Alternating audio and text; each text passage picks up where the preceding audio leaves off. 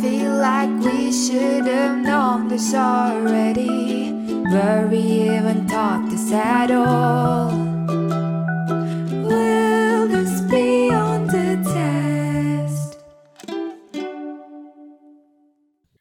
Everybody, and welcome to Will This Be on the Test? I'm Maddie. I'm Austin. And we're here today to talk about some things we should have learned in school but didn't learn, didn't learn fully, or didn't learn correctly. And sometimes we talk about my birthday. Yep, Austin is old. Very old. For the next few months, he is numerically a year older than me. But maturity wise, I'm still decades younger. I don't know. We've kind of agreed that he's a 12 year old girl and I'm a 12 year old boy, so. It's true. Do love the Jonas Brothers. Out of all the things you actually do love, you went with the Jonas Brothers, which to my knowledge, you can't name any of their songs. Um, you don't know that makes you beautiful? no. Shit, who's is that One Direction? Yes. Okay, yeah, I don't know anything about the Jonas Brothers. All I know is that one of them married Sansa Stark, Yes. and they're all kind of short. I don't. Th- I think two of them are kind of short, but also Sansa Stark's really tall. She is very tall.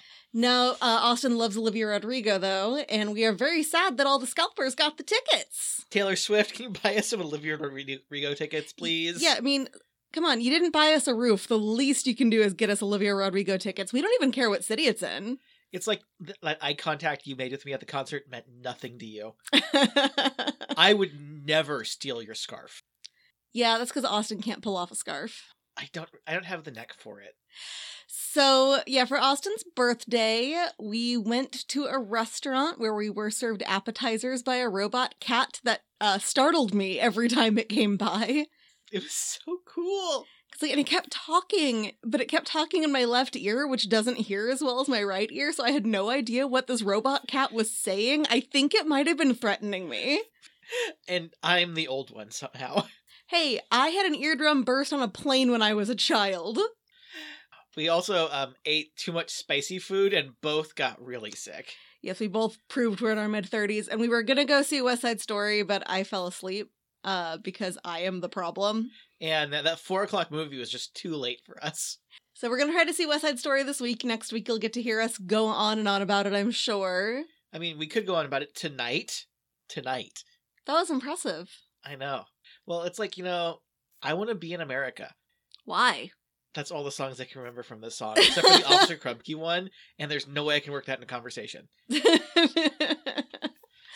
I think you like okay, I've written extensively about West Side Story, but I think you might know the songs better than I do, other than my like lengthy critique of America.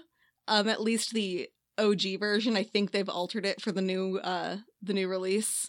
Because like the original version was like Puerto Rico, you ugly island, island of tropic diseases. and it completely ignored the fact that even when this musical was written, Puerto Rico was part of America. Yeah. And Puerto Rico is as ethnically diverse as like everywhere else.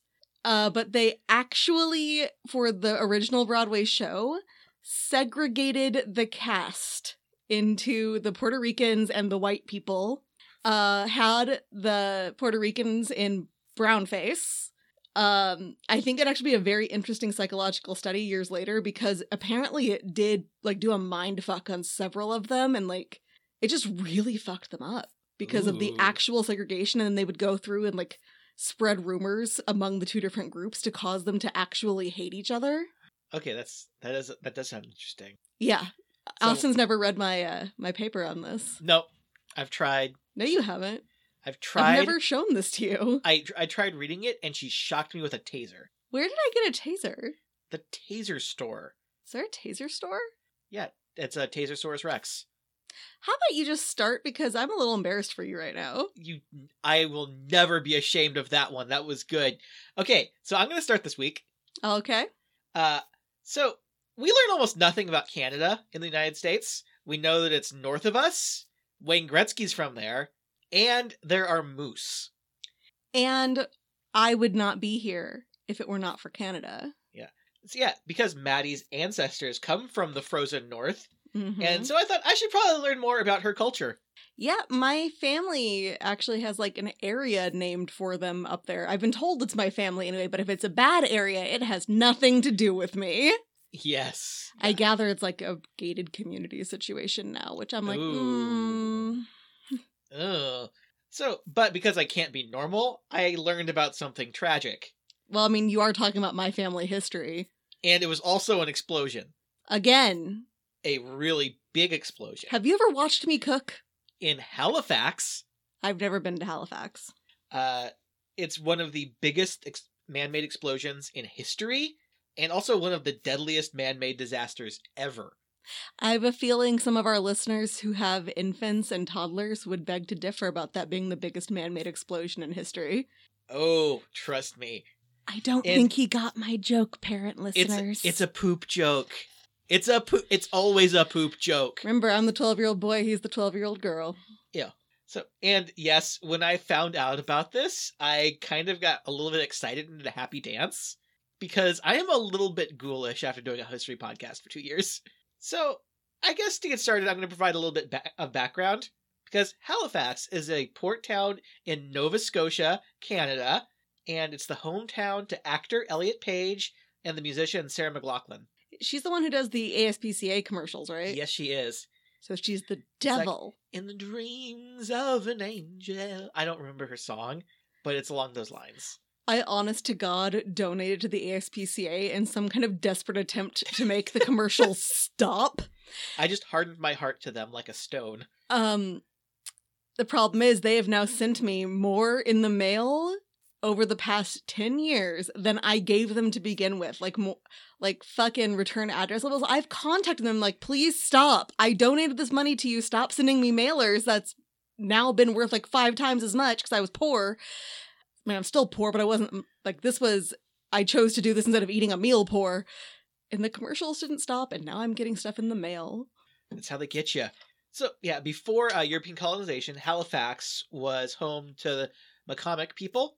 Uh, then, once uh, the English settled there, it became an important port for the British Navy and was the home port for privateers all throughout the Napoleonic Wars. So basically, it was like legal ish pirates that would go steal French stuff. Now, who's Napoleon again? Uh, the short guy who wasn't actually short, who was king of France for a while. He was king of France? Well, emperor of France. I don't even think I knew that. My God. I literally learned nothing about Napoleon. What I know about Napoleon is that he was not that short and he once lost a fight against bunnies. So eventually, uh, the England handed ownership of Halifax over to the Canadian government, and it continued to be a, an important port, especially during World War One, because it was one of the most important Canadian ports, uh, because it was easy to send and receive uh, supplies there, because they could ship stuff on the railroad to Halifax, load it up onto boats. The boats were protected from U-boats. They could form convoys pretty easily in the area and they uh, on the way back they built hospitals to handle all of the wounded being sent back on hospital ships so it was like you know they were sending out explosions and bringing back horribly injured people. World war one. They were sending out explosions and bringing back the results of explosions. yes. Yeah. Uh, in 1917 the population of halifax and the dartmouth area which is just the other side of the port kind of like you know san francisco and oakland i'm saying words. Well anyway it was about 60 to 65000 people. So pretty big not huge but it was Pretty like big for them, sizable. especially. But yeah it was great because like again like U- u-boats were a big problem and this was a port that they could easily protect from u-boats so it's like great. But then uh, the explosion happened on december 6th 1917 uh, it began at 8.45 a.m when two ships bumped into each other in the narrows. What is so funny about two ships bumping it in the narrows? No, it's just the idea that it started because they were they like accidentally shoulder checked each other. Yeah. Uh yeah, was two ships. The French ship, the Mont Blanc, and the Norwegian ship, the SS Imo. Spelled I M O. It wasn't like an emo kid. Uh, you know, I was imagining an emo kid getting shoulder checked in the hallway, by a big French bully. and then finally just you know starting to yell at them and like losing their cool but now that i'm now that you say it that now i'm picturing somebody running into an emo's pizza so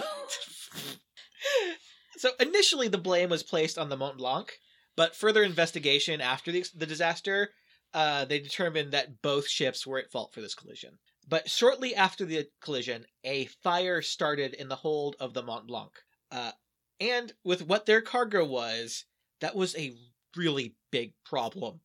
it's like i'm not saying this isn't sad just the idea that this massive explosion was caused by an accidental bump The uh, Mont Blanc was carrying fuel, explosives, industrial and industrial chemicals used in the manufacturing of explosives. Uh, specifically, they had 200 tons of TNT, 2,300 tons of picric acid, which is an explosive, 10 tons of gun cotton, uh, nitrocellulose, which, you guessed it, is an explosive, yeah i kind of assume anything that has the word nitro in it is probably explosive and a bunch of barrels just stacked up on the deck of benzol, which is a highly flammable solvent made out of coal tar. Now, the collision knocked over these barrels and it leaked down into like into the hold from the decks where it caught on fire and the firefighting efforts proved fruitless after like mere minutes. They realized we cannot get this fire under control. And since the crew knew what the cargo was, they got the fuck out of there. i feel like i've seen a movie about this They did make a movie about it. what movie was it I Didn't write it down. like i feel like i've seen a movie like there was one person down below who was like get like getting everybody else out Nope. Yeah, the uh, flanning Mont Blanc then provi- collided with Pier 6, and the local fire Halifax Fire Department arrived on the scene to try and contain this fire because it also lit the pier on fire. yeah no shit like i'm sorry where's the captain he's not supposed to leave Oh, the captain left. He, There's he's the reason they ran into a pier because he didn't le- he he left. Actually, I I think it's kind of silly that they're supposed to go down with the ship. Like, yeah, let them like have it be their job to make sure everybody else gets off, but then let them leave. Let them go. Yeah. At this point the fire was completely out of control. Mm-hmm. And at n- at 9:04, roughly 19 minutes after it caught fire, the Mont Blanc exploded. Uh, the explosion was the largest man-made explosion until the first atomic bombs. And it wasn't even an intentional one. No. Uh, the explosion reached temperatures over 9,000 degrees Fahrenheit. Uh, buildings within half a mile of this explosion were utterly destroyed. I was gonna ask, did they try to evacuate the area? They had 19 minutes. Yeah, but They even then it could be like run. They absolutely couldn't. The explosion was heard hundreds of miles away. There was a pillar of black smoke going up miles into the air. Uh, the anchor of the Mont Blanc, which weighed more than half a ton, was launched two miles from the explosion.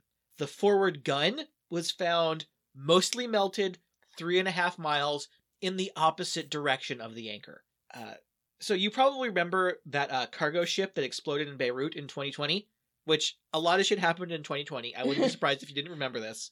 But there was I remember the ship that was blocking an entire like canal. that was 2021. This is 2020. time has no meaning. So anyway, there was a ship in Beirut that was filled with fertilizer that was Oh, I do remember this. Okay. that exploded and like you probably remember just the scenes of devastation from this. The uh Halifax explosion was nearly twice that size.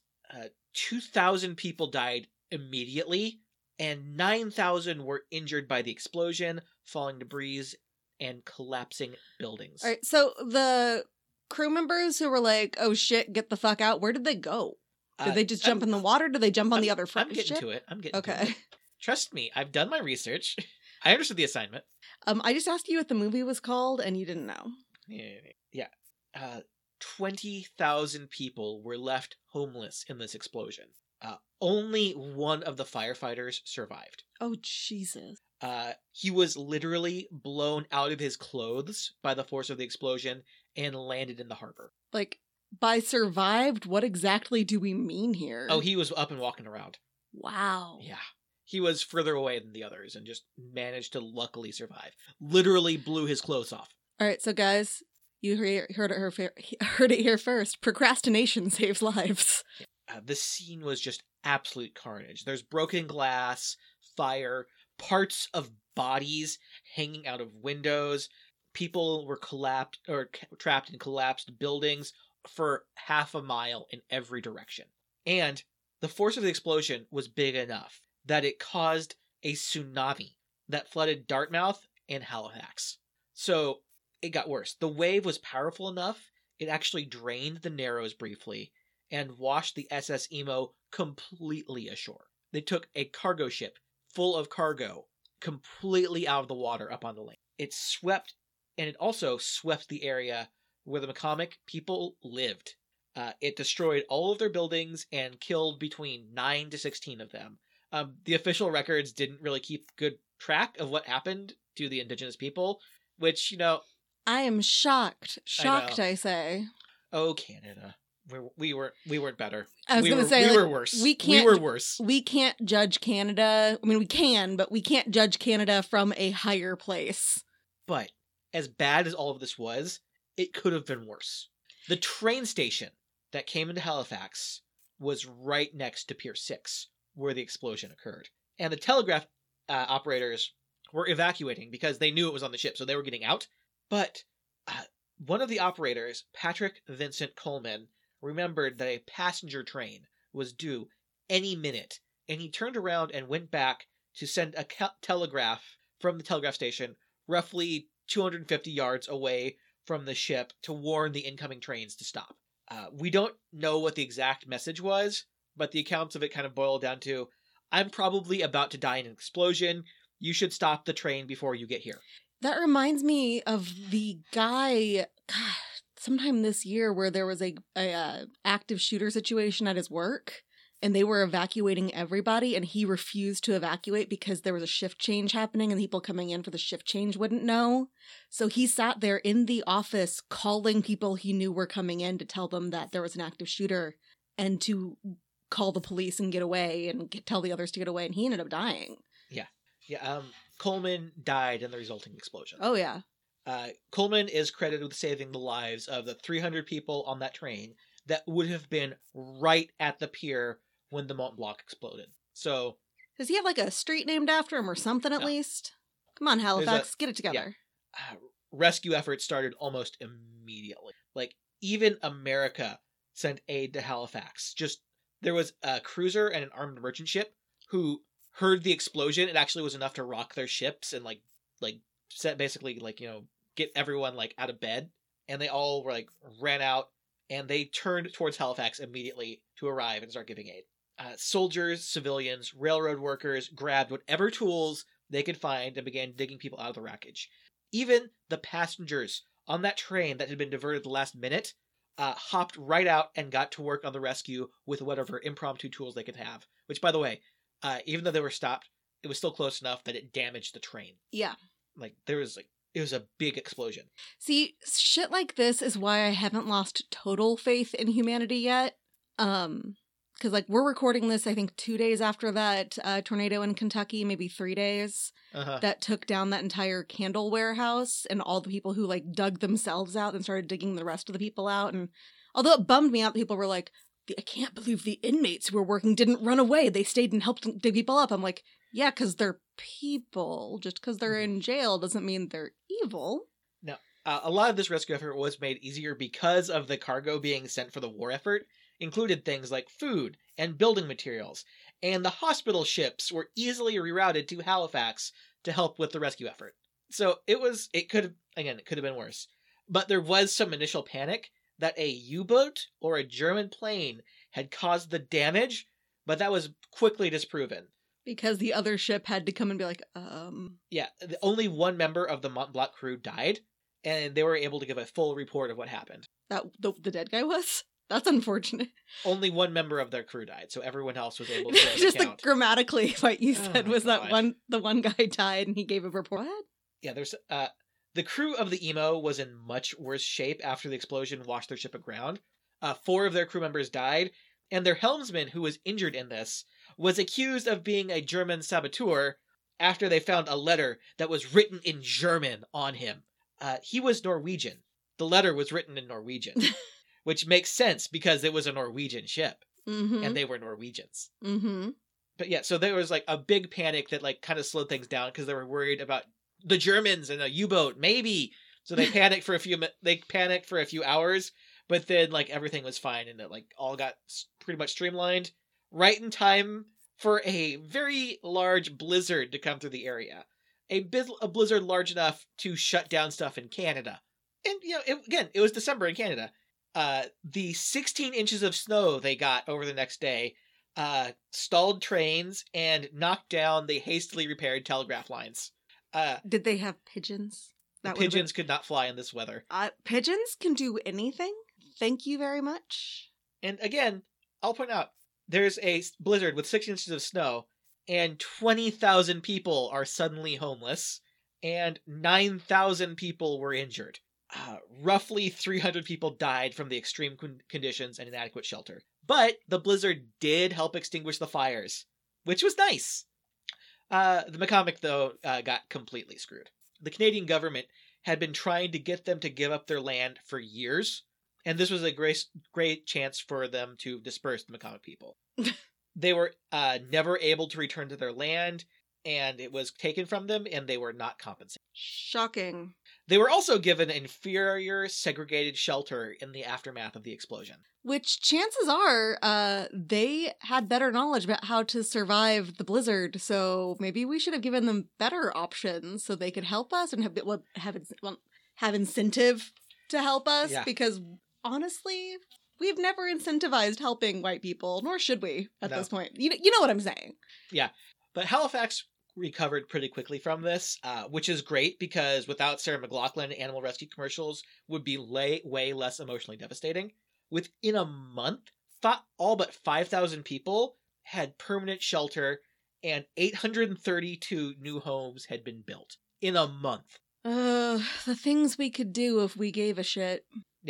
The uh, Halifax historian Jay White uh, concluded that it remains unchallenged in overall magnitude as long as five criteria are considered together the size of the explosion, uh, number of casualties, force of the blast, radius of destruction, quantity of explosive material, and total val- property value destroyed. One of the largest explosive disasters in history. I mean, at least it wasn't radioactive. Yeah, wasn't radioactive. It was pretty toxic. Yeah, I mean, anytime you have an explosion, you're going to have toxins of every sort be- Yeah. between the toxins that inherently come with flammable materials and everything would blow up. Austin's also, by the way, wearing a Marie Curie and the Isotopes Euro- European Tour 1911 shirt right now. Uh, she put the rad in radium.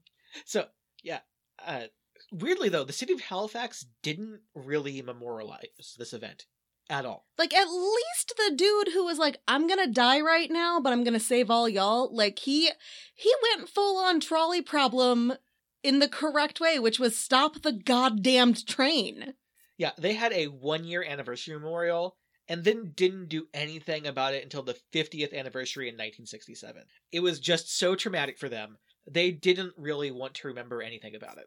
Uh, in 1964, a library uh, which was constructed had a small plaque at the entrance, which was a mem- memorial to the people who died in the explosion. Uh, and in 1985, they actually built a permanent memorial, which included the bells from a church destroyed in the blast. And so, yeah, Okay, we need to make a statue of Telegraph Dude, though. Yeah. there are like weirdly though, there's no centralized ones, but like each neighborhood has their own little like memorial park or thing, which is built around a piece of debris from the explosion, That's kind of cool. including a park built around the anchor. okay, I thought for a second there, I processed that as an ankle, and I'm like, that's a bit much, but also Yeah. I'm on board. It's like just a, it's like come on, they- I'm surely they would have found Okay, more Seriously, than just an ankle. how haunted is this place? I don't know. It's Canada. I mean, there's no way that they found 100% of all of the bodies. It's Canada. I'm assuming everybody is so polite that they don't mind the ghosts, and the ghosts have given up on doing mischiefs. It's like you can't be that mischievous and mean to nice people. It's like it takes the fun out of it.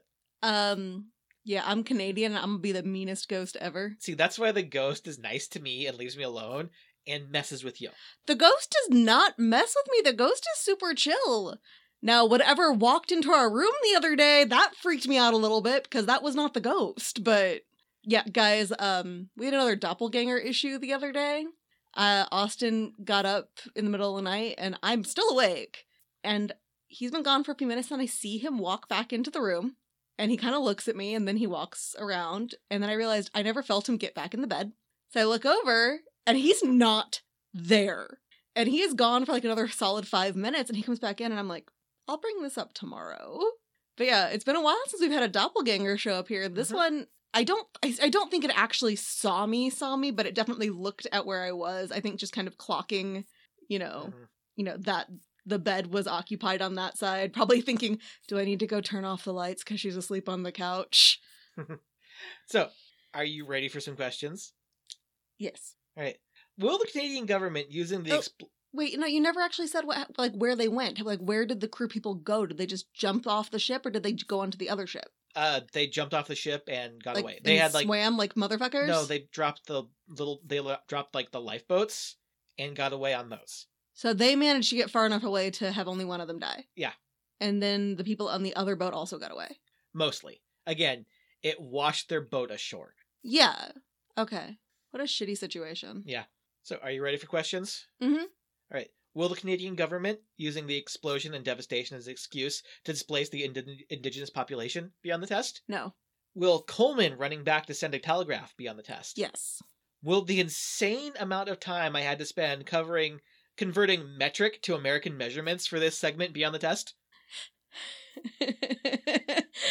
You're gonna call that this question's for Maddie because I cannot do it. No. And actually, believe it or not, I'm a big proponent of us changing to the metric system like the rest of the world, and I'll have to adjust. But by God, I can't do it. Yeah, yeah. it's listeners. I know that you can understand the metric system if I did it, but this is for Maddie, so I don't have to translate it on the fly. And will the police, not knowing the difference between German and Norwegian, be on the test? No. Yeah.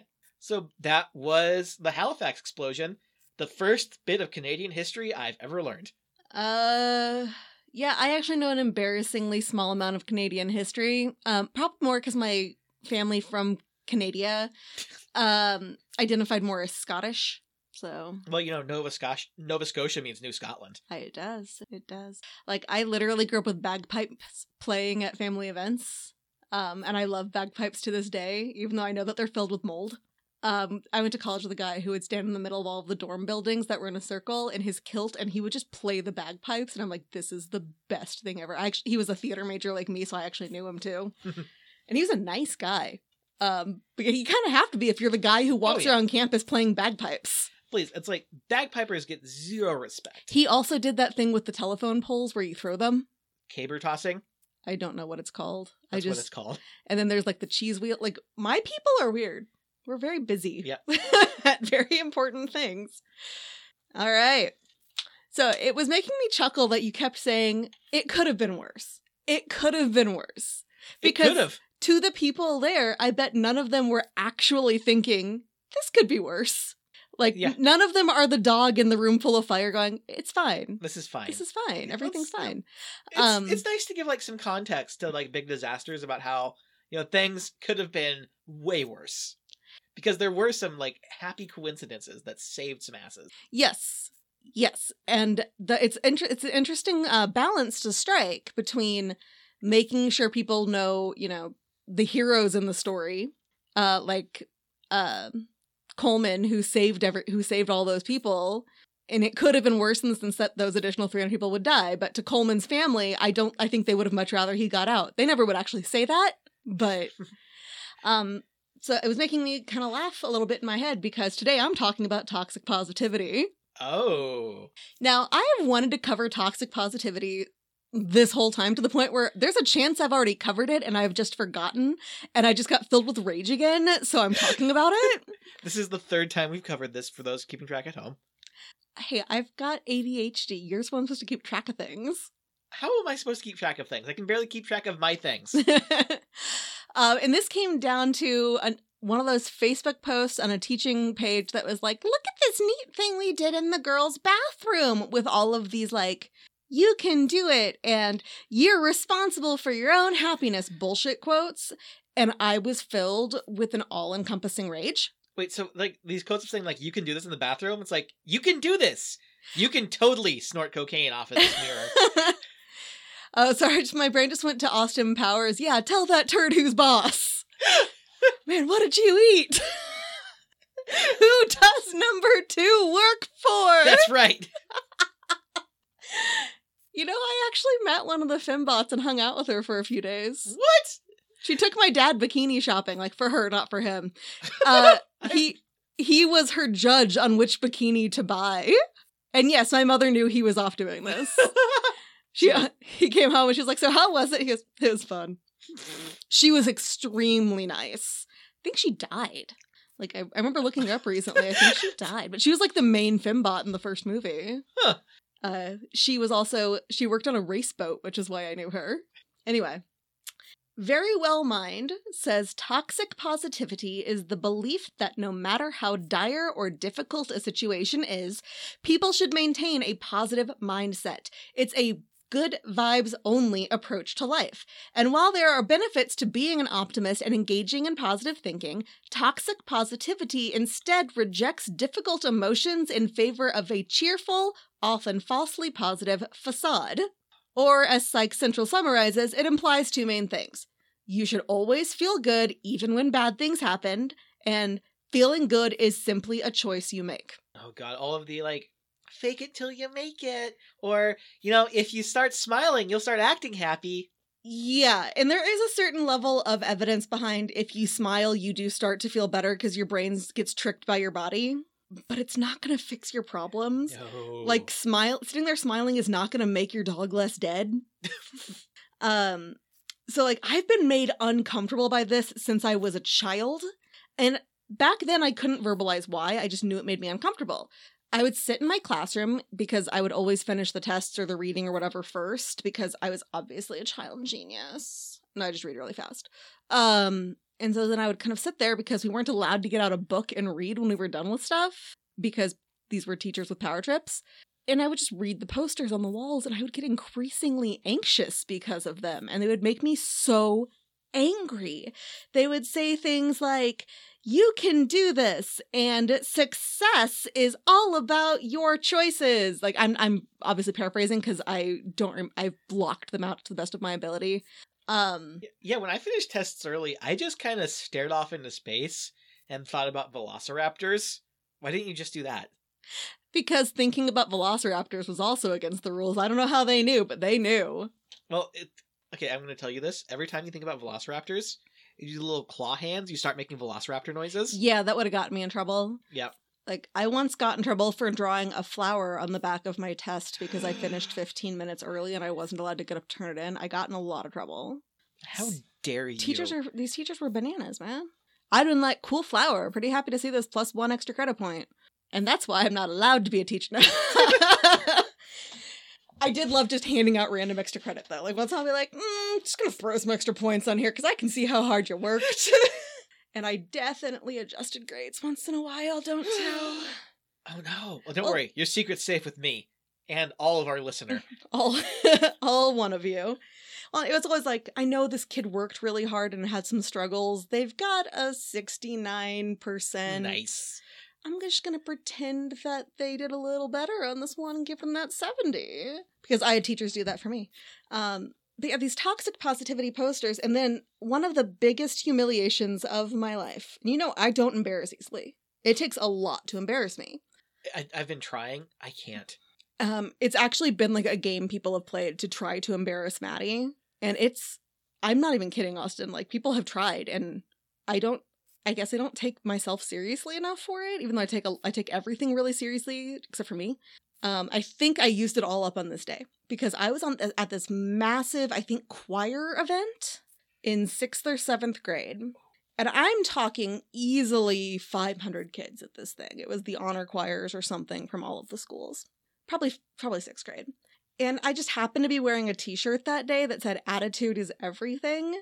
Now I kind of interpret it as, you know, um, oh, I just blanked at his name. Uh, the guy from Breakfast Club with the fist, and he's like got an attitude, you know. That's Oh no.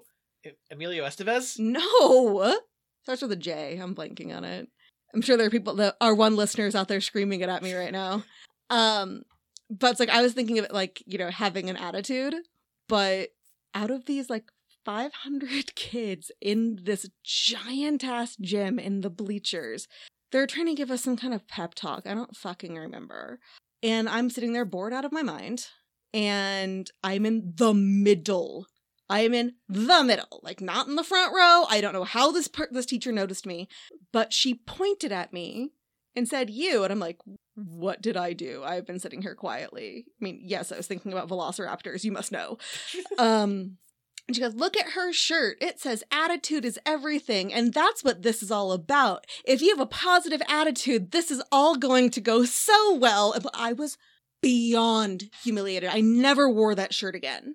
Because, first of all, why would you point out a kid you don't know like that in a group of kids they don't know like that? Oh my god, that's just asking to get made fun of. Yeah, and I was already really badly bullied, but also it's like, I didn't realize I was wearing something that was toxically positive because I had interpreted it differently, and I never wore it again because I I hated that. I hated. I used to actually look at those posters and think, "You don't know me, poster. You don't know me. What Like, if I don't feel that way?" You know what? I'm gonna. I'm not gonna do that just to spite you, poster. Well, we I was obligated to put these posters on my wall, like these toxic positivity posters. Uh, the worst one was that Dr. Seuss, you know, those who matter don't mind, those who mind don't matter bullshit. What? Um, it's this quote basically. It's like believe in yourself because those who mind don't matter and those who matter don't mind. I'm like, so Dr. Seuss is literally saying some people are more important than others. Got it. Um, somehow I don't, I can't explain it, but these toxically positive posters that were supposed to go on my wall always got damaged or lost. I don't know how the fire started, uh, Your Honor. Isn't that weird? But my my Shakespearean insults poster was untouched. Well, you know, uh, please, you can't. Uh, I think the Shakespearean insults were the rad burns that could destroy the other posters. That must be it. So, toxic positivity actually has a long and storied history, though it hasn't always looked like it does now. German philosopher Gottfried Wilhelm Leibniz.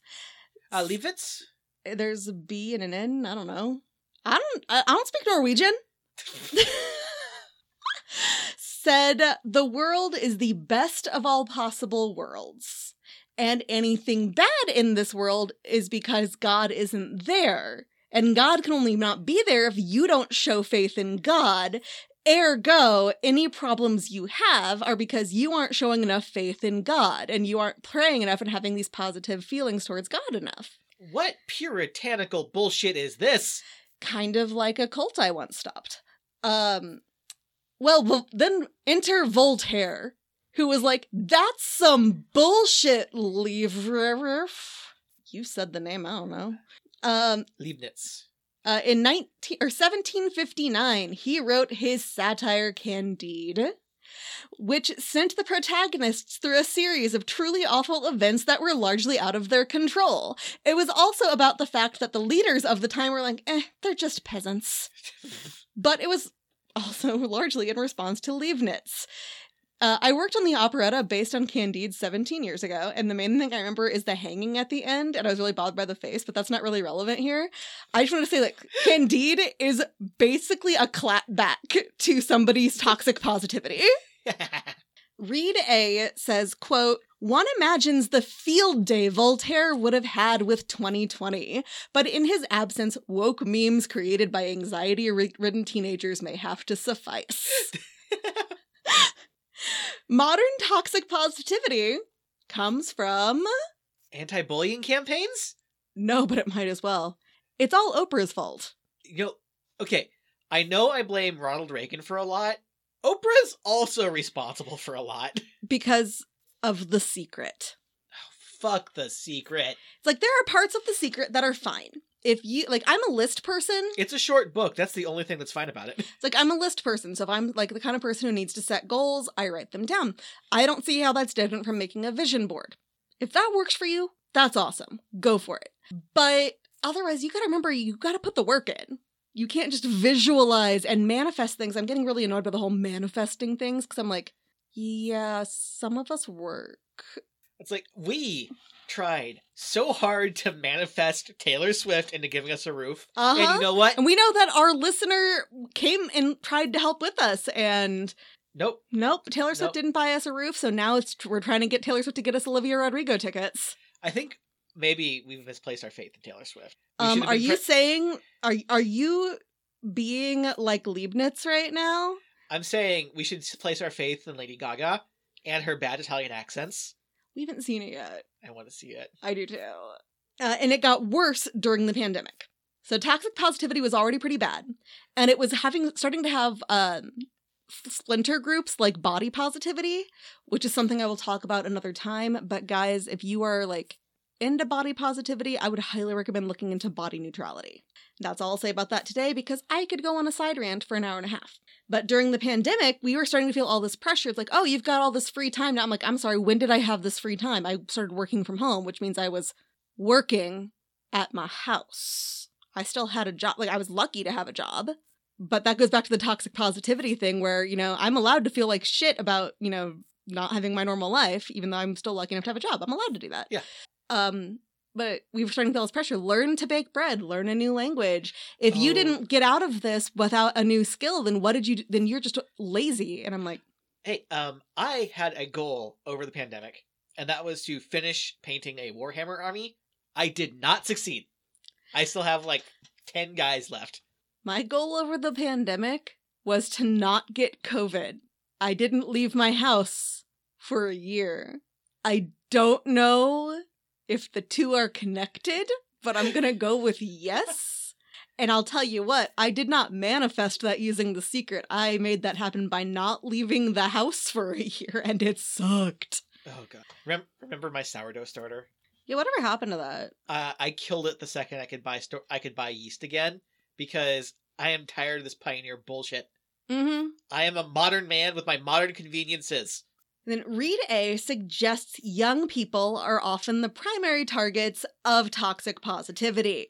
It starts when we're young and in our classrooms with those posters around us telling us that we are responsible entirely for our attitudes. Even if we go home, don't get to eat dinner, get beaten, have the shit beaten out of us, we're still responsible for how we feel. Those posters make me so angry.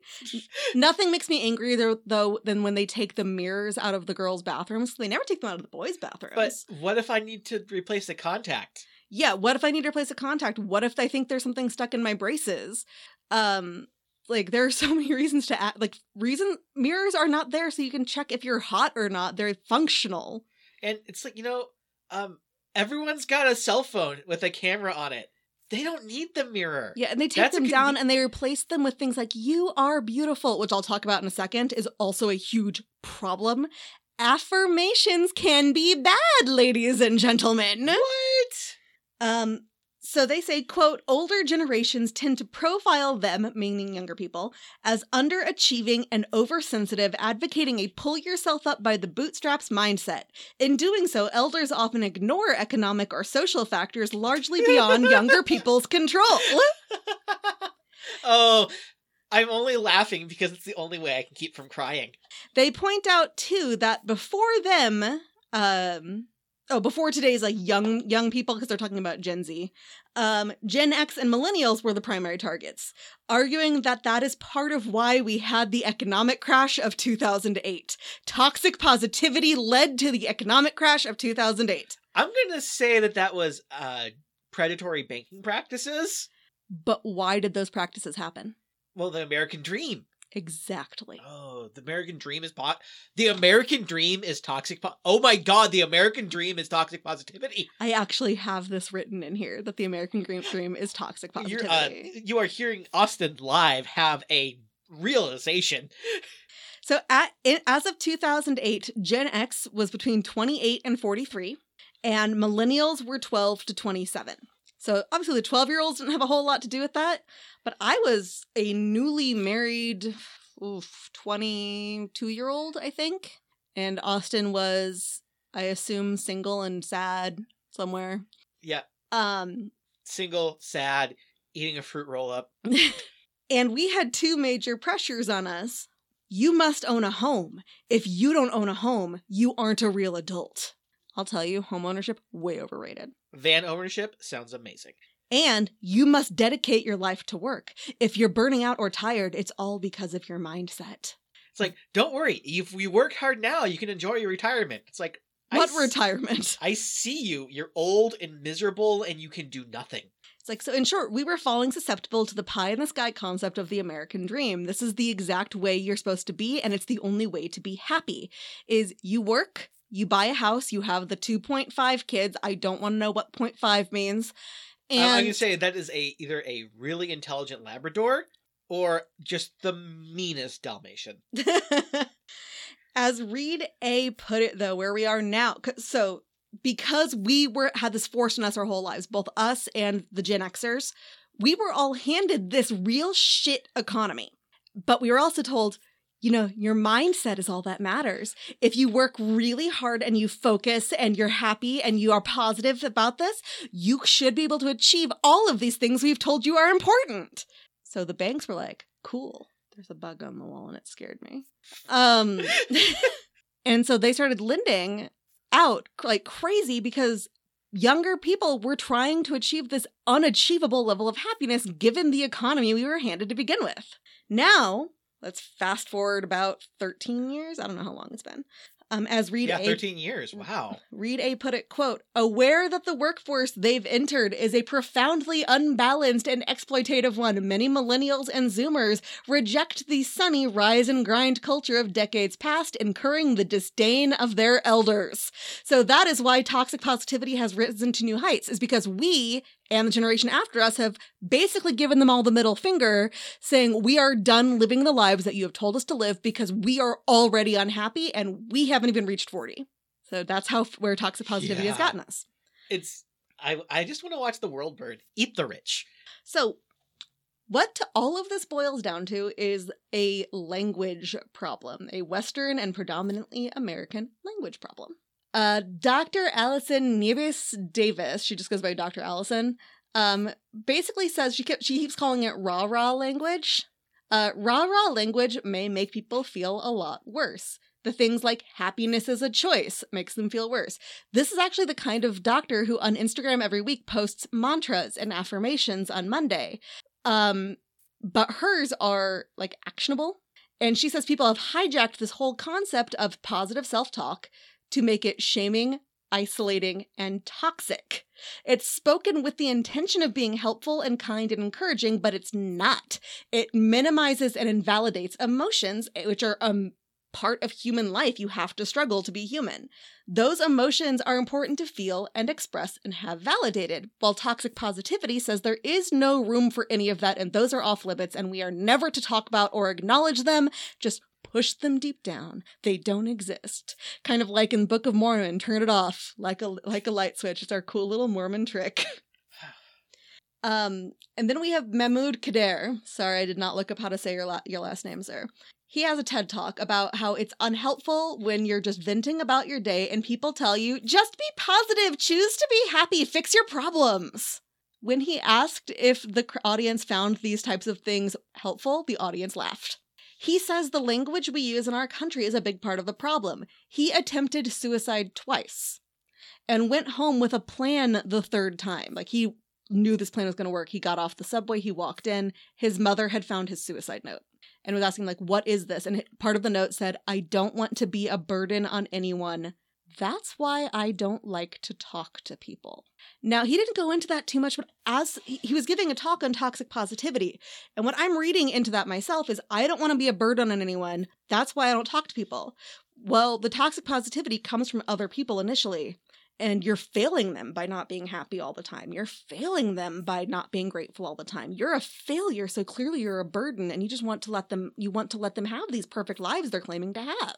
So toxic positivity not great. No. Now, I also would like to point out that uh Mahmoud Khedr was a motivational speaker. Oh. He It's was like a- that it's like that joke. This guy goes to the doctor says, Doctor, I'm depressed, I'm sad, I don't think I can go on. My life is horrible, it's a mess, I hate everything. It says Whoa, whoa, clearly depressed. I think you need to take a break. You know, I hear, you know, there's there's this clown in town, you know, the amazing Fizbo. I think you just need to stop. Take a little break. Go see the amazing Fizbo. Watch this clown. Laugh. And the man just breaks down and cries and says, Doc, you don't understand. I am the amazing Fizbo. Yeah, and that's exactly what this is. He was going and giving these speeches about being positive and how having a positive mindset is the way to survive. Meanwhile, he was developing a drug problem and crying himself to sleep every night. He said that during the worst of his suffering, when he actually did share it with anybody, he was just told to be positive and remember that there were people in his home country who were starving, and that anything less than being happy all the time meant that he was ungrateful and spoiled. What? No one is happy all the time. Mr. Rogers wasn't even happy all the time. Oh, that man was deeply depressed. Yeah. Um, quote, this is from him. Quote, when I was called a terrorist by my peers in middle school, I chose to be positive. When my family was financially struggling, I chose to be positive. When I got fired from my first job, I chose to be positive. And when I was physically unable to move because of my mental illness, I tried my hardest to be positive. And that is what all ended up leading towards his suicide attempts. And he was he said society sets an impossible standard for us which is to be positive all the time and millions of people are actually suffering all the time and just doing it in silence. So language matters. It can validate or negate experiences. It can um and we also the way we do our language is we divide this into a binary. Uh, emotions are good or they are bad. And i mean yeah it sucks to feel sad but we classify sad as a bad emotion well, when you look at your dog and you say bad dog, you're mm. not there's not a gray area. Don't don't say that. People might listen to our podcast out loud, and I don't want people's dogs to think we're All calling them dogs bad are dogs. good dogs. Okay, you're a good boy. You're a good boy. Yes, you are. Yes, you are. Why are you Okay. saying the dog's a boy? Because I'm gendering it. Yes, I am. But when we divide, and that's another thing that our language does, is we divide them into good and bad emotions. Good emotions are the only acceptable ones, bad emotions are not acceptable, and we cannot share them. So, Dr. Allison, how to know if your positivity is toxic? Because there are people who are genuinely positive, and that is fine. These are not the people causing toxic positivity. Remember that girl we went to high school with? You will know exactly who I'm talking about, who was the most positive person. You played the viola just to annoy her, oh yeah. and it was genuine. Yeah. Like, if there was anybody, if you were having a bad day, you could go to her and be like, I'm having the worst day of my life. And she would drop everything and actually listen and, like, make you feel better because that is a genuinely positive person.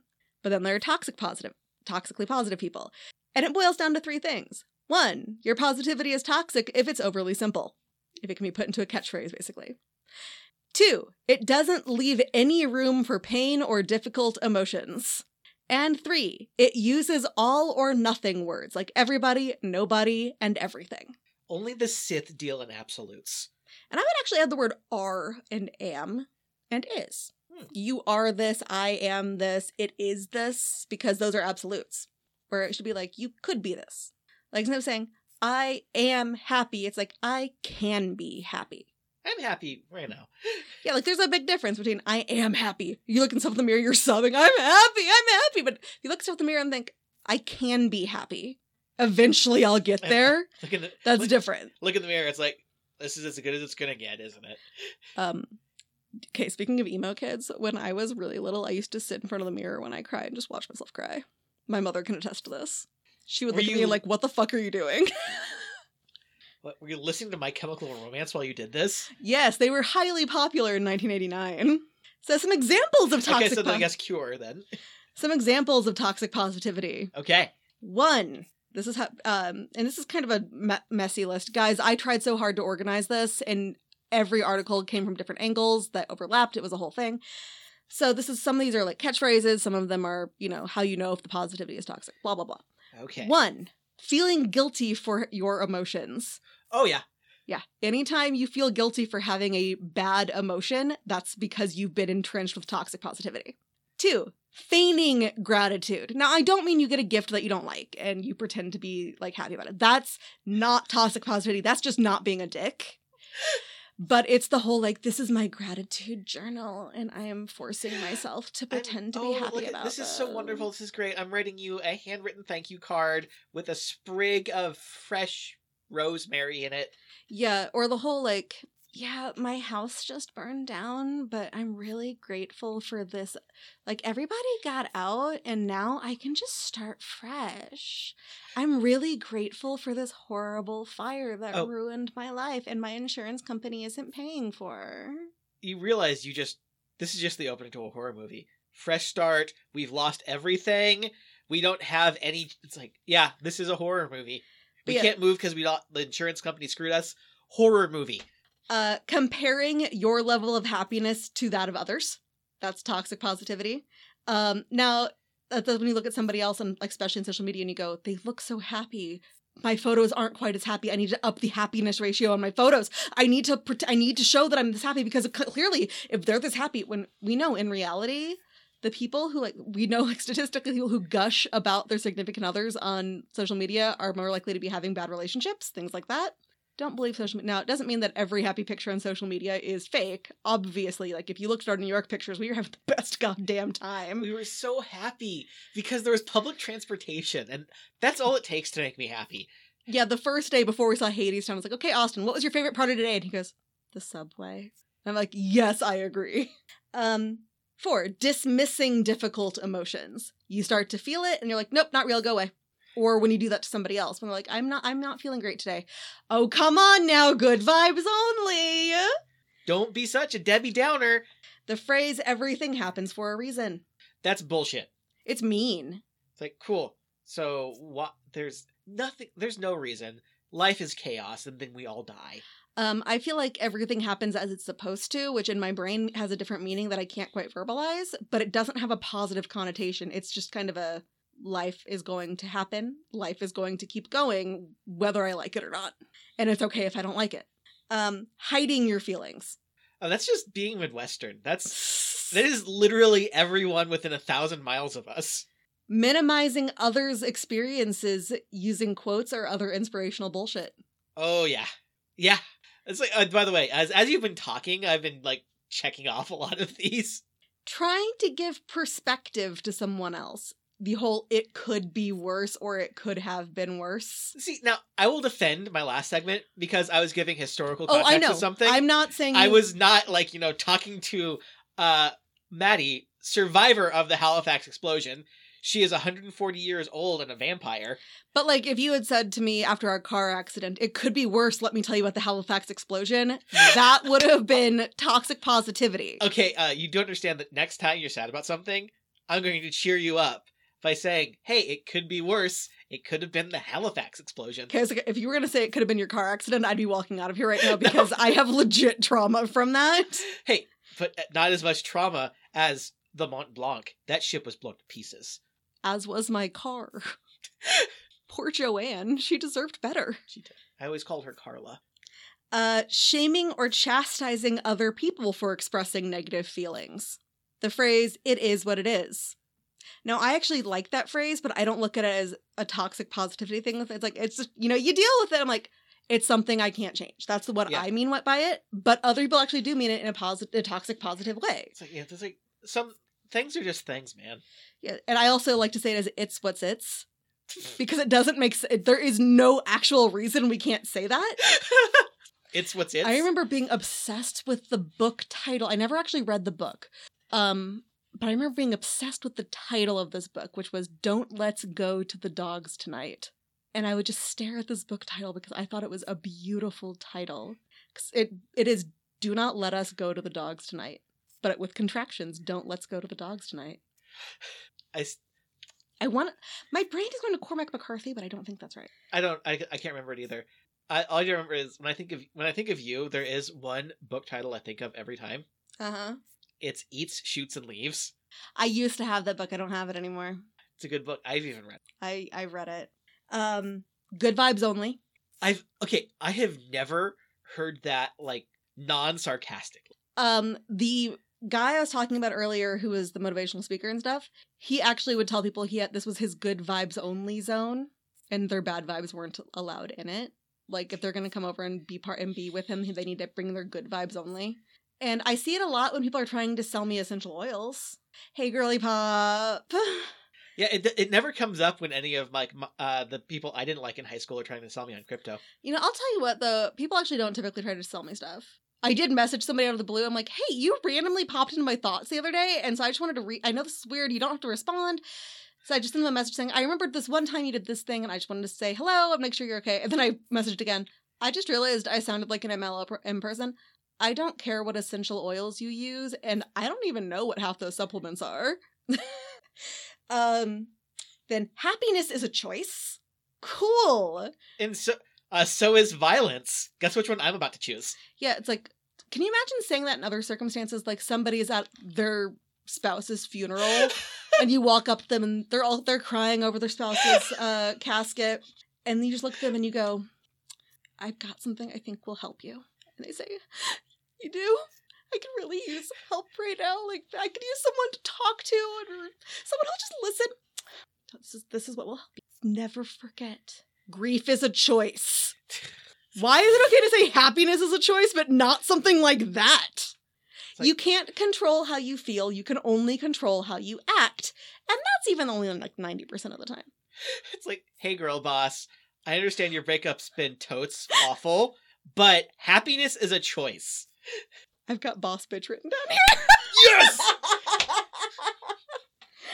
Um, and then just think positively, or just think positive, like they usually say. Just think positive. Always look on the bright side of life. I actually had that going through my head for this, this- entire this thing, enti- Monty yeah. Python. Like, and then uh, always look on the bright side of death just before you draw your terminal breath. I don't know if that's in the Uh, movie or if life- that's just in the musical. Life seems quite absurd because death's the final word. Life is life's a piece of shit when you look at it. Just always face your burden with a bland. I don't remember. It's been Yeah. a bit.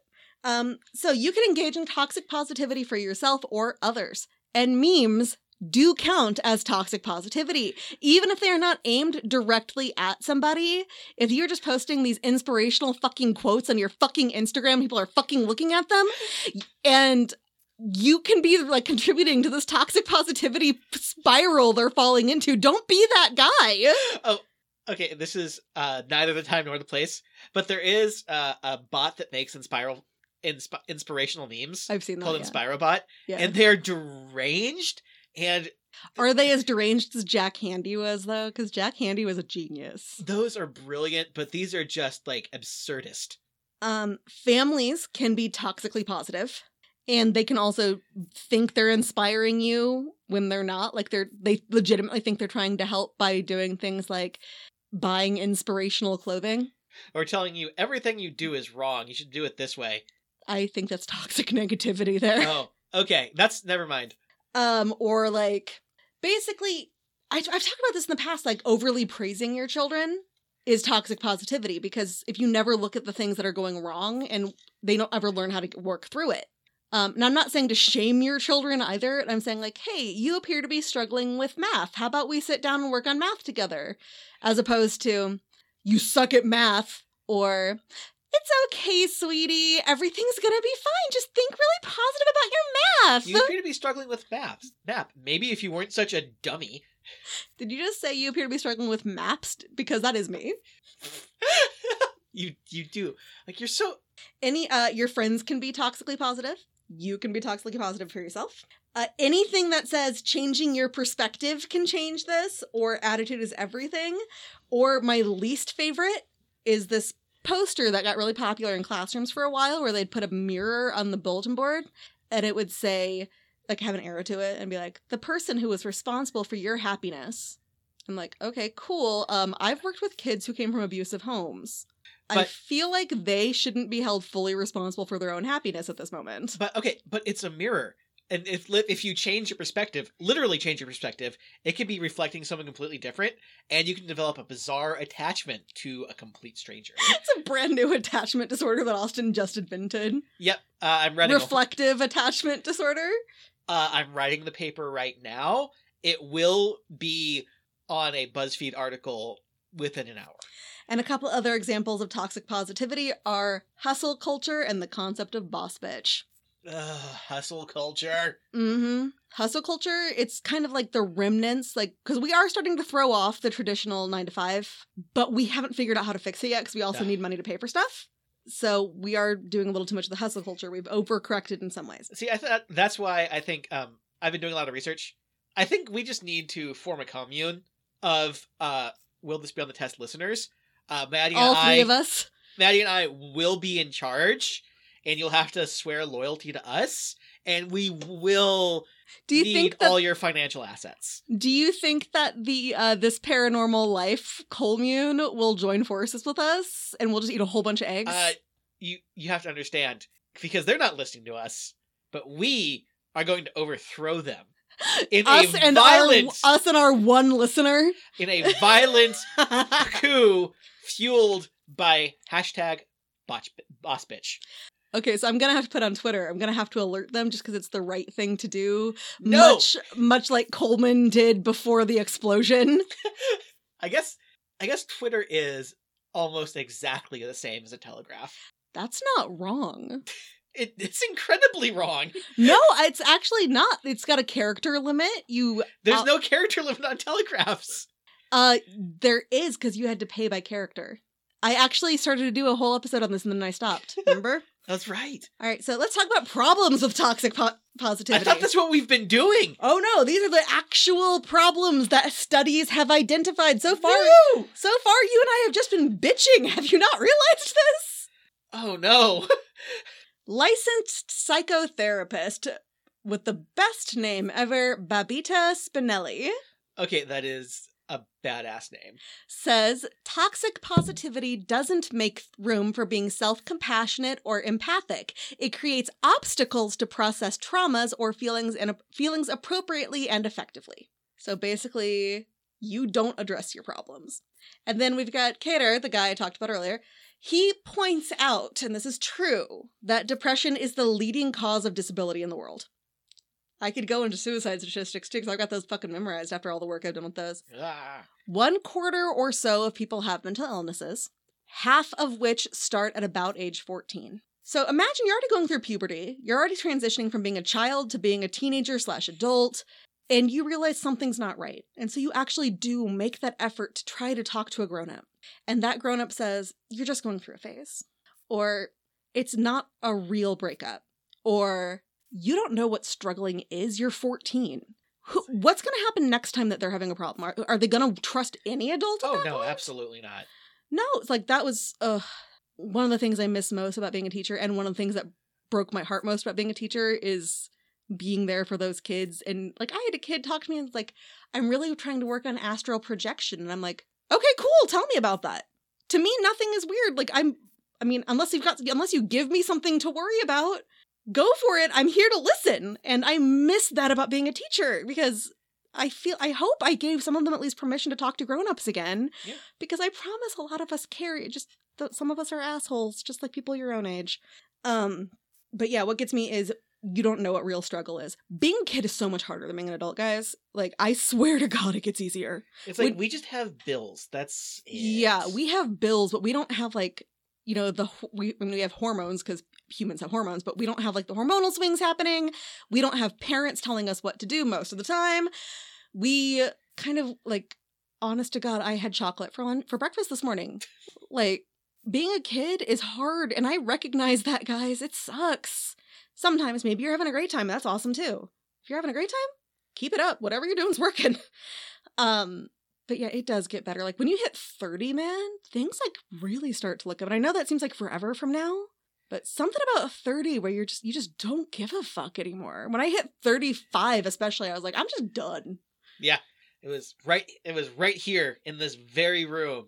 It's like I could see her turn thirty-five. Something popped, and she's like, "I don't care." I turned 35 sitting in this closet. Yes. Um, he also brought up a study of over 70,000 people, in which one third of them judged themselves for having bad emotions. Your emotions aren't bad, it's what you choose to do with them. That seems like toxic activity. Uh huh. Well, no, not what I said. I know. but- Like, it, that's what it comes down to is your emotions aren't bad. Recognize your emotions, be okay with them, and then decide what to do with them. Yeah. Because, okay, guys, I know that we're supposed to be all for, you know, all of your emotions are always valid and you should always feel free to let them out. No, there are times where that is not appropriate Mhm. and you will get your ass fired. Yeah. Um, but you do need to learn how to handle these emotions so you don't get your ass fired. But you ready for the um actual issues? The Yeah. list. Look at the list. Oh, good. There's a list. Um, and this is not in any particular order. It lowers your self esteem, causes you to isolate yourself from others. It lowers your resilience. It results in poor mental health overall because the bad feelings build and have no place to go. Uh, this was pretty scary to read, actually. Um, it causes people to ignore harm like domestic violence because people underestimate how bad it is and stay in the Oh. relationships or they feel like they have no place to go. In fact, one of them talked about someone who actually was like, I, they went to someone and said, My husband is beating me. And they said, Well, at least you have a husband who provides for you. But he's beating you. Yeah. That's that's that's worse. Yeah. It's like, I would rather, and Yeah. I'd rather not have money again than have to deal with that. Um, it adds to grief when someone dies by telling them their loved one wasn't worth loving or grieving. They are less likely to seek help. Uh, ignoring bad emotions causes communication issues in interpersonal relationships, especially romantic ones. It creates uh, the inability to feel positive emotions at all. You fake it till you break it, basically.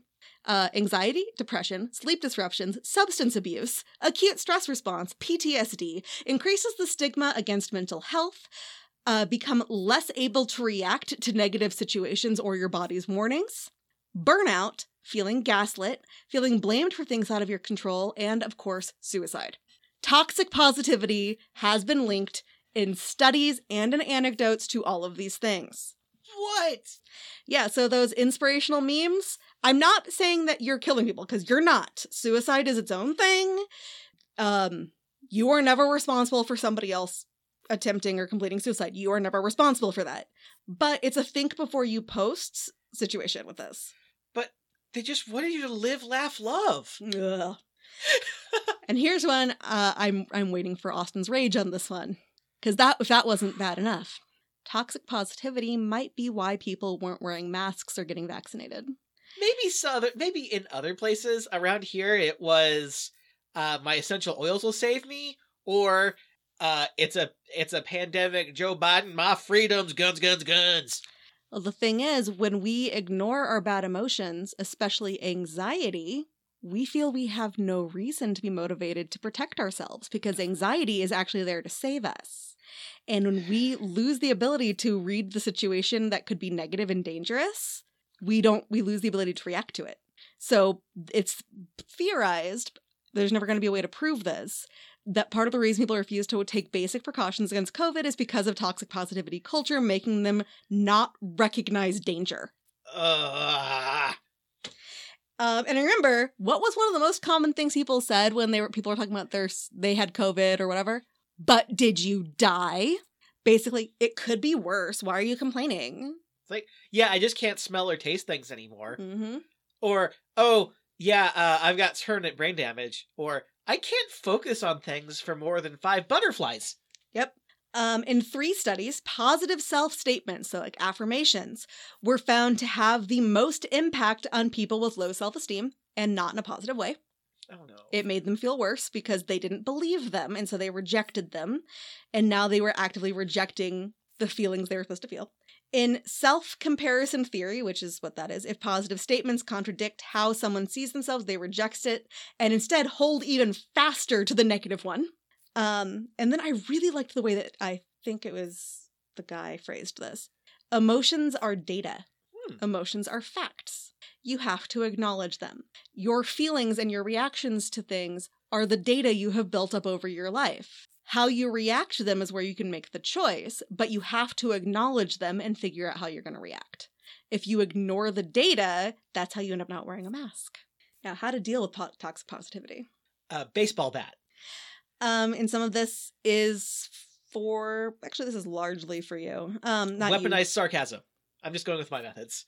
Uh, stop ignoring or burying your own feelings. Listen to other people and don't shame them for their feelings, even if they contradict yours. Let yourself feel like shit once in a while. Like, not at yourself if you can avoid it, but just like acknowledge that today is a shitty day. Uh, just act like, or just remember that you can care about two things at once. And you can also feel something positive and negative at the same time Yeah. Kind of like you know to use the one i said earlier your house burned down. You can genuinely look at that and go okay everyone got out. I feel good about that. And you know i always hated that house. So like- there's that. But at the same time you go but also this is really scary and i don't know what comes next and i lost my photo albums. Like you're a lot you can feel all of like, this at once I'm so glad that you and the cats are fine, but my pog collection. So many pogs. Well, I remember your friend's house burned down, and I asked you first, did his cat get out? Because I knew he got out. And Yeah. secondly, did he get his guitar? Because I knew those were like the things that mattered to him most. But it doesn't, the fact that that stuff got out doesn't mean the other stuff didn't matter. Otherwise, he wouldn't have had it. Oh, but he finally has his house back. Same house. I think so. I've lived in two places that burned down. Um, the second one was super haunted, and when they I saw they rebuilt it, I was looking at it going, you know why that place fucking burned down, right? Uh, shoddy electrical work. It was cursed. With- Um, be realistic about what you can do, what your goals are. Pay attention to messages that could be toxic and just fucking stop using them. Like before you like before you post, think is this true, helpful, actually inspiring, necessary or and kind. I hate the I being in there. I feel like it's wedged in. Is it true, helpful, necessary and kind? If it's not all of those things, don't fucking post it. Um avoid social media that does this stuff and don't share it. Set goals based on behaviors, not feelings. Because, you know, we people set goals like, I'm going to be happier in 2022. How do you measure that? Uh, uh, I'm going to I'm going to stop going to true crime fan groups and reading the comments. Shut up, you. How I get most of my inspiration for these. Although this one was actually not true crime. Um, although I'll tell you, they are super into toxic positivity. I'm waiting for one day one of them hears this and they just go into a rage about how much of a bitch I am to them. But then it gets us all this free publicity. So if you want to go complain about us in true crime groups and say what assholes we are for not supporting their super woke culture, feel free. Um, excuse me, I was just talking about how unfairly we treated the indigenous populations. Only cancel her. Uh, I talk more about that kind of stuff than you do. You do. Uh, when you're talking to somebody who's having a day, keep your attention on them, listen to what they have to say, and don't interrupt them with a fix. Let them finish talking, and if you have a fix, offer it. Be like, do you want to hear my thoughts? And if you have no thoughts, just say that. Be like, I don't know what to say to you right now, other than that sucks. What do you need from me? Um, and then this is interesting. When you're told not to think about something, you're more likely to think about it. Like that like that purple elephant. It's like I ta- that came up last week in my topic too. I haven't I still can't think about it. I only think about that elephant. Like the more you think about something, the less the or the more you're told to not think about something, the more you're going to think about it. So dealing with toxic positivity does not mean ignore your feelings. It means feel your feelings because if you, you know, if you're really pissed off about work and you then come home and pretend everything's fine and you go to work the next day and pretend everything's fine, it just builds and it builds and it builds and it builds until finally you end up punching one of your coworkers and you get fired. And when like, you know, say for instance somebody works from home and their only coworkers are cats, it gets really bad because those cats can take you. Um, and so the ways to handle it, it takes more time and energy. People use toxic positivity to avoid making that time and effort because you have to be comforting, you have to acknowledge their feelings, you have to make a connection with them, you have to show compassion, and you have to validate them. Toxic positivity is easier. It's as simple as that. It's a lot easier just to say, think positive. Have you tried not being sad? Yeah, oh my god, how many of us have heard something like that? Like, hell, I had somebody, I had a doctor say that to me about a physical illness. Have you tried not having that? Whoa, whoa. And people like to joke, like, you, we wouldn't say to somebody, have you tried not having a broken arm? I'm like, um, as a woman, I can actually tell you, I've had to bring Austin to a doctor's appointment for him to convince the doctor that my arm wasn't broken, it was sprained, but Yeah. because he was like, have you, like, tried not being a big baby about it, basically, because he didn't believe me when I was saying my pain levels were seven to 10, because I don't cry.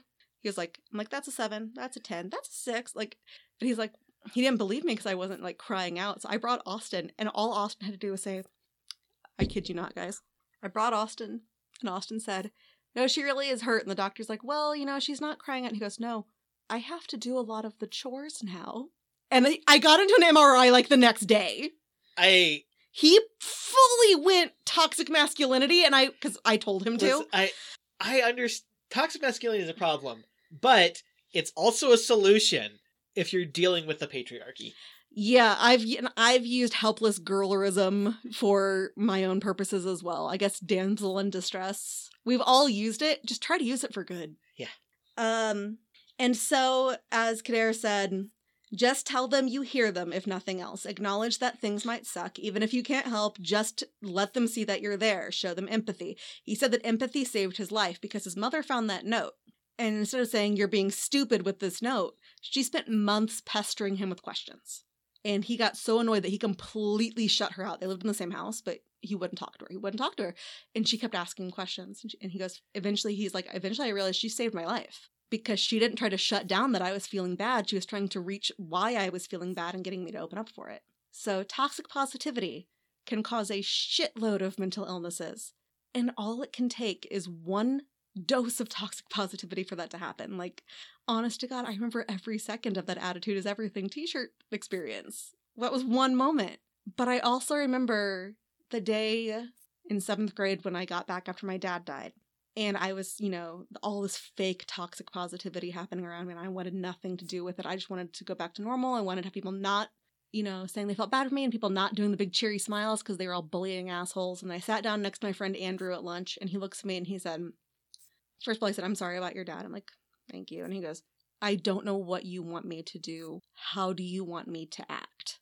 And I said, I don't I don't know. And he goes, All right, do you want to talk about it or do you want me to pretend like everything's normal? And I said, Let's can we please pretend everything's normal? He didn't try to make me feel things I wasn't feeling, and I knew that if I changed my mind and wanted to talk about it, he would have let me. And that's how we should all treat each other is if you if you don't know how to act, just ask. And otherwise, just acknowledge that people sometimes feel like shit and it's okay. I am not so good at the emotions, but I can offer you bad jokes. Yeah, Austin, honest to God, during my divorce, I will say people were really good about listening. Um, I didn't get a whole lot of that toxic positivity bullshit. Um, even from, you know, the types who do do the girly pop stuff, they actually were like, no, this really fucking sucks. But Austin, there were whole times where like he would let me talk about it for four hours straight, or we would talk about completely unrelated shit. Or sometimes he would just talk to my cat. I mean, listen, I need to talk to someone on my level. You are like several stories ahead above me. I'm like cat. Um, Isabel was above me. All right, so do, are you ready for some questions? Ready for questions? Will this be on the test? You can feel both good and bad things at the same time. Yes, that will be on the test. Toxic positivity is well intentioned but can make things worse. Yes. Engaging in toxic positivity is linked to all sorts of mental health issues, including suicidal thoughts. That's a tough one because, yes, that's good to know, but at the same time, we can't acknowledge those thoughts exist in a classroom setting. And you don't have to know the answers, but you should listen to the questions. Again, yeah, you sh- it should be on it, but it probably won't because you need to have answers to everything. Mm-hmm. All right, and I, you know, that was three pages shorter than usual. Yeah. And that's with bulleted lists, but you contributed a lot this time, man. You had stuff to say. Uh huh. Well, because you you uh before this started, she looked me dead in the eye and said, "You better contribute this time, or I swear to God, there will be consequences." And she made a hand gesture. I smiled at him and I said, If you're not thinking positively, I'll know. She also threatened to take away my pizza party. My God. Yeah, that's another example of toxic positivity. We appreciate you so much. Here's some pizza. It's like, I would much rather have the $1 that you spent on my pizza. Like, oh my God, I worked at a restaurant, a, a fast food Chinese place. You know the one. For the holidays one year, they gave all of their employees a ham. What the fuck is a college student supposed to do with a ham? I'd rather have the Put 20 Goog- bucks put you spent googly on eyes on it and leave it in an elevator. legitimately had a ham party. I threw a party with my friends who all brought sides to go with ham. It was awesome, but I was like, this is the weirdest thing that's ever happened to me. yeah, no, even things like the last two years have just been toxic positivity. Like, think about all of the we heroes work here. Oh God. Um, yeah, it's good that we're finally acknowledging that healthcare workers and teachers and librarians are all fucking heroes. But what are we doing beyond putting a sign up and maybe sending them some cookies once in a while? Yeah, Which they- honestly, though, they'll never be mad if a random like member of the public d- has cookies delivered to them. Oh no, it's like yeah. Like if that's different from like when somebody internally, although we also don't get disappointed by those cookies, but Yeah. like if a random patron is like, "Hey, I ordered a bunch of cookies from Insomnia Cookies for you guys," or I got you a, a box of Bundtlets from but Nothing Bundt Cakes to had- show your appreciation. Like that is different. That is not. have- that is oh. just positivity. Back before it closed down, we had a woman who worked at Perkins, Uh, and she would come in and bring us like all slices of leftover pie, just like bags of them, because she loved us and thought we were wonderful and not appreciated. So she'd bring us pie. Yeah, it's li- like things like that. That is not toxic positivity. That is just br- that is spreading joy. That is actual positivity. So yeah, I guess um, if you want to really show healthcare workers or teachers, librarians that you appreciate them, don't lean out of your window and bang some pots together. Get them a fucking pie. Yeah, um, some of them are trying to sleep while you're doing that, guys. Yeah. um, yeah, bring them up high. Bring, uh, send them some food gift cards. Uh, advocate for them to get paid better and have better hours. Things like that. Yeah. Um. So where can people find us? Well, they can find us on Twitter at On the Test Pod, on Instagram at On the Test Pod, on Facebook at facebook.com slash On the Test Pod, and our website onthetestpod.com, and maybe eventually TikTok if we get around to it. We do need to get on that because I do. I love TikTok. I don't like. There's no way either of us can comprise a thought in 60 seconds. Hey, your friend that I met a couple weeks ago, uh, who has the same name as me, thought that I could be a TikTok content creator. So Yeah, I think she's right. that's right. I have friends. I definitely have friends. Friends, friends, friendly friends. He's got all the friends. Cool. Oh, look at that. That is a bruise. This is great audio content. I was babysitting a dog the other day and I ran into a door and oh my god, on our honeymoon I ran into a door oh no. and it looked like a thumbprint bruise in my shoulder. And we were at a beach. And we were at a beach and everybody would look at my shoulder which looked like it had a thumbprint bruise on it. And then they would glare at Austin. And the thing is, I couldn't even if somebody had asked out my arm, I could have I would have had to lie because the truth is the standard I've been hit lie. Because I really did run into a door, and now I've got another bruise from running into a door. um, so we're here every Tuesday. You can find we can be found on where you're listening at this moment. We are on all the podcast providers. Please tell your friends to listen. We've got such a cool theme song now that I really hope Austin's putting on every episode because I um I, don't listen. It's okay. I don't listen either. I just have it set up to download so I know I actually set things up right and it worked. So it's that whole listening to your own voice thing. It just really bothers you. I mean, I'm better about listening to it now, but it also is I just finished researching this, but I might go back and listen to some old episodes because I really love our first episode. If you're just joining us now, to this day, I think our our first episode is my favorite, despite the horrible opening sound and probably the far far less adequate sound quality in there. Yeah, we've been like we we were actually pretty good for, from the beginning with sound quality. We've stayed about the same. Um, but We that just- was Clara Luper and Pliny the Elder, and I still think that's my favorite episode. I love the topics we did on that one. Yeah. Um. So uh, it is. Today is December twelfth. We are coming up upon the. uh We just Hanukkah just ended, and that means Christmas is coming up. Sorry, I don't know when Kwanzaa is in here, but be safe out there. Remember, we've got uh variance ground and the the cold season is really really really bad this year because we all lost our immune systems over the last year so if you feel like you've got the sniffles stay home Yeah.